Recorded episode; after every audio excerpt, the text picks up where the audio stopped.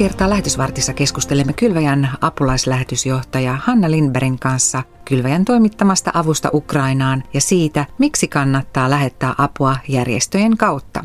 Tämän haastattelun jälkeen Raamatun opetusosiossa äänessä on Kylväjän verkosto- ja kumppanuusjohtaja Hanna Räsänen.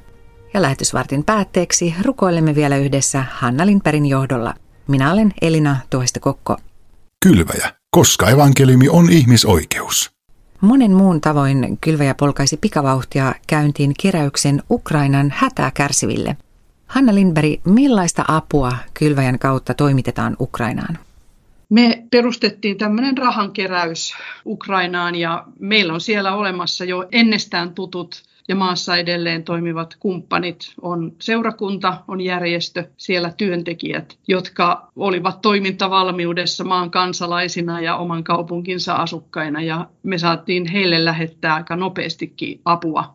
He kertoivat siellä, mihin he rahaa tarvitsevat, että millä tavalla voivat erityisesti auttaa ihmisiä. Ja pystyttiin siihen niin kuin rahan kautta vastaamaan siihen tarpeeseen. Eli maasta on löytynyt vielä tähän asti ainakin ostettavana ruokaa, lääkkeitä, meidän vammaistyön yhteyksien kautta ihmisille myös tarvittavia apuvälineitä ja ihan tällaisiin niin kuin perustarpeisiin vastaamista.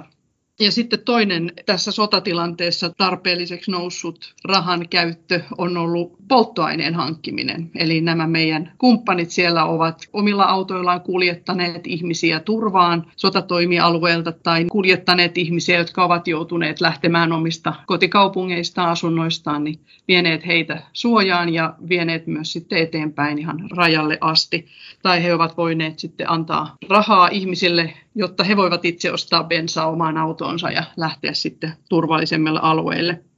Tämmöisen niin kuin aineellisen avun ja raha-avun lisäksi mä pidän tärkeänä sitä, että nämä meidän työkumppanit, he ovat kristittyjä, uskovia tai Jeesukseen uskovia juutalaisia, he ovat kokeneita hengellisen työn tekijöitä, he ovat voineet olla myös antamassa ihmisille henkistä ja hengellistä tukea rukoilleet heidän kanssaan ja heidän puolestaan rohkaisseet ja olemme saaneet kuulla tarinoita, miten ihmiset on löytäneet myös tämän kriisin keskellä toivon Jeesuksessa, eli tulleet uskoon.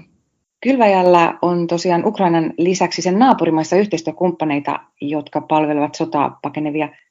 Kerrotko Hanna, keitä nämä kumppanit ovat ja miten yhteistyöverkostot osoittavat voimansa tällaiseen kriisiin?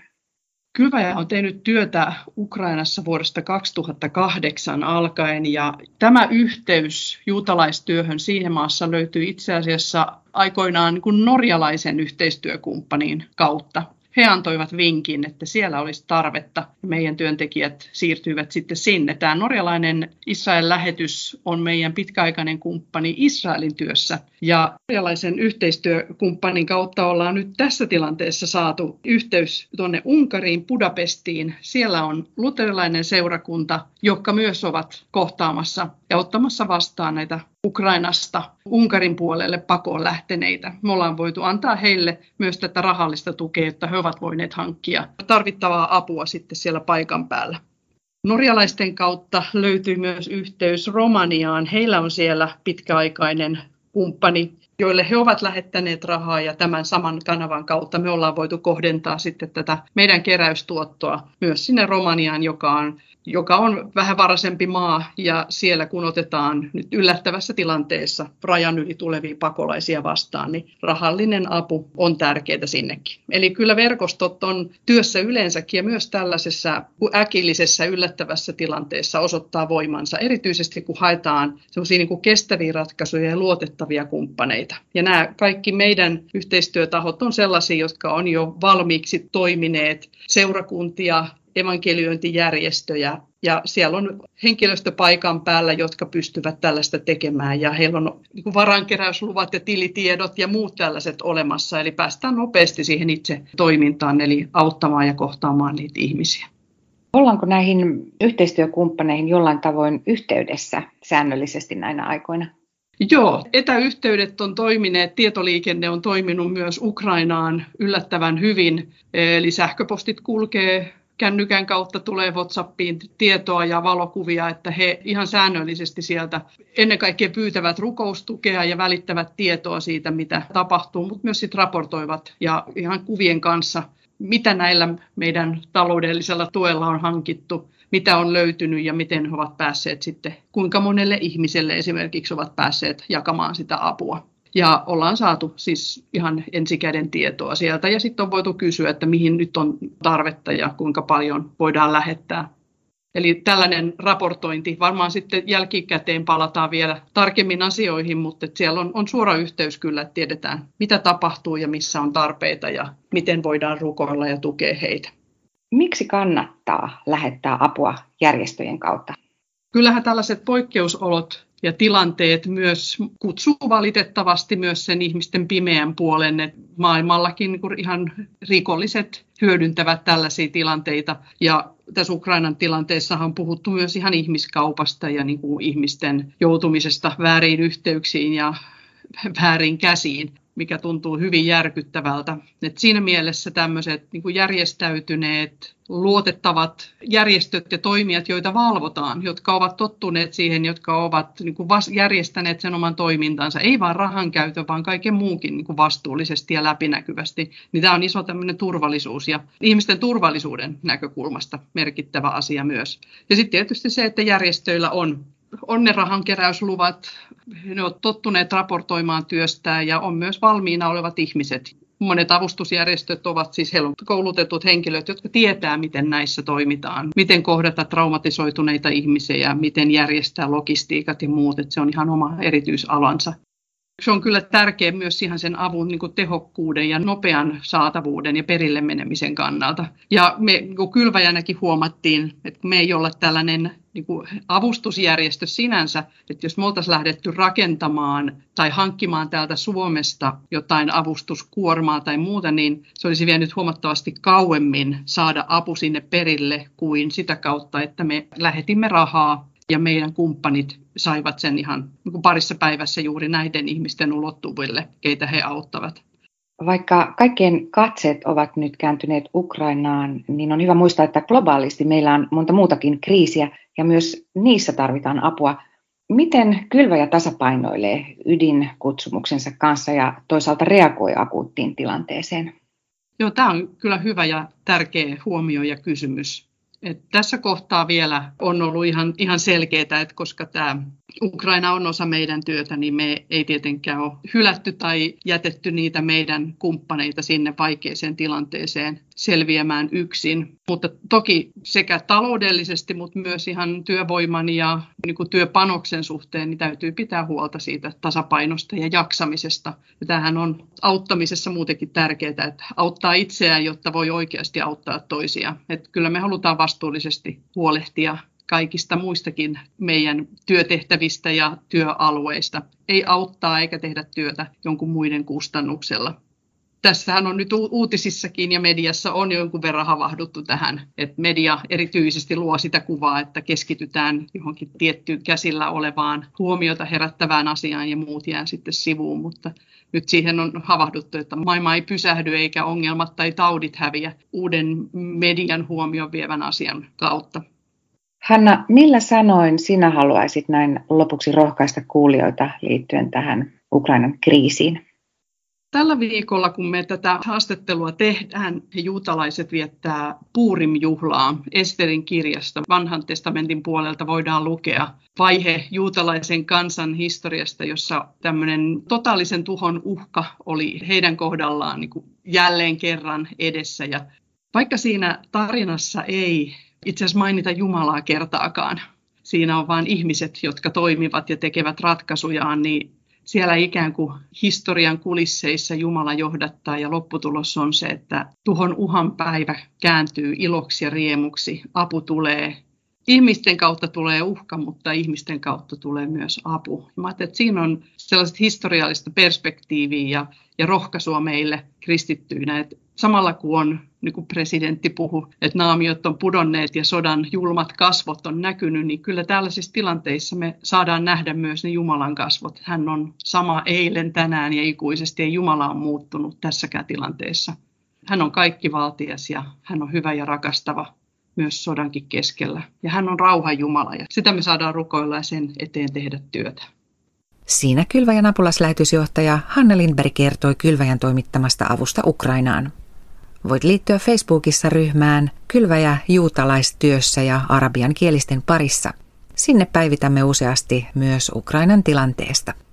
Ja seuraavaksi Kylväjän verkosto- ja kumppanuusjohtaja Hanna Räsänen paneutuu raamatun tutkiskelussaan Jumalan sanan tärkeyteen.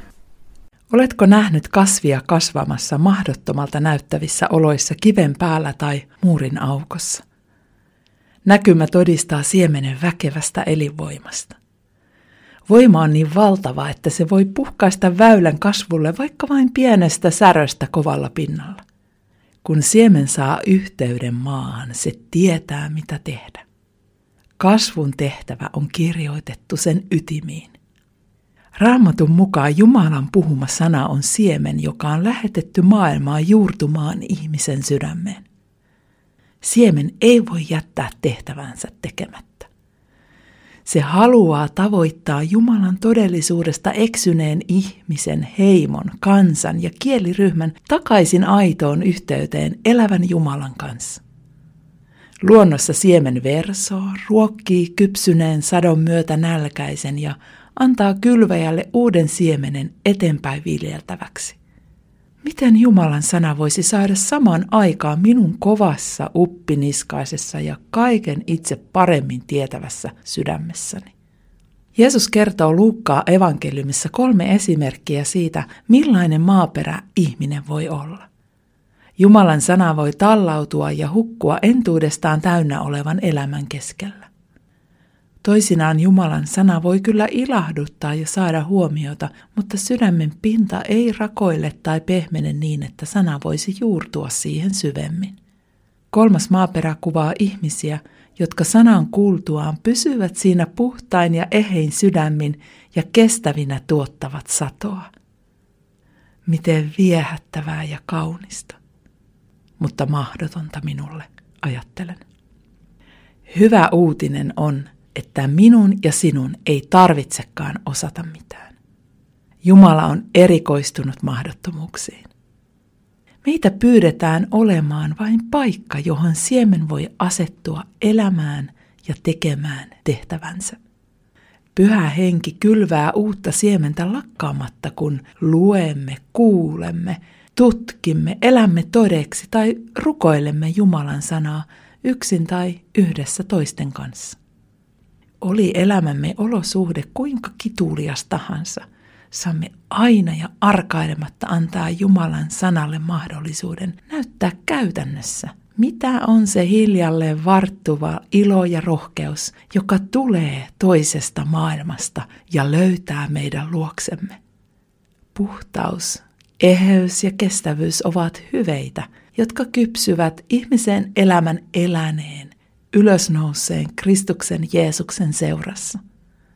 Siinä seurassa saamme kaiken, mitä tarvitsemme eläksemme Jumalan yhteydessä. Juurtumaan päässyt sana ei palaa tyhjänä, vaan täyttää tehtävän meidän elämässämme ja siitä eteenpäin toisten iloksi. Kestävyys, toivo ja lohdutus tulevat Jumalan sanasta. Joten avataan raamattumme ja annetaan Jumalan kylvää siementään versomaan satoaan maamme täydeltä. Syntyy ihmeellistä kasvua, jonka vain Jumala voi saada aikaan. Näin Hanna Räsänen. Ja tämän lähetysvartinhan voit kuunnella missä ja milloin vain Kylväjä podista, joka löytyy useissa palveluissa. Ja nyt ohjelman lopuksi rukoillaan vielä yhdessä Hanna Lindbergin kanssa. Pyhä Jumala, rakas taivaallinen Isä, kaikki valtias Pyhä Jumala. Herra, me tuomme sinun eteesi, sinun käsiisi, hyvin voimakkaisiin käsiisi, tämän meidän maailmamme ja erityisesti Ukrainan kansan ja pakon lähteneet.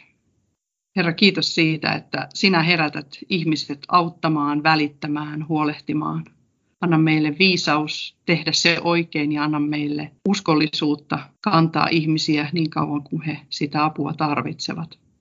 Herra, me rukoillaan rauhan puolesta, rukoillaan valtioiden välille rauhaa, rukoillaan ihmisryhmien, kansanryhmien välille rauhaa, rukoillaan omaan sydämeemme rauhaa ja lepoa. Herra, kiitos siitä, että me saadaan luottaa elämässä ja kuolemassa, sodassa ja rauhassa sinuun. Herra, kuule meitä Jeesuksen nimessä, Jeesuksen tähden. Amen.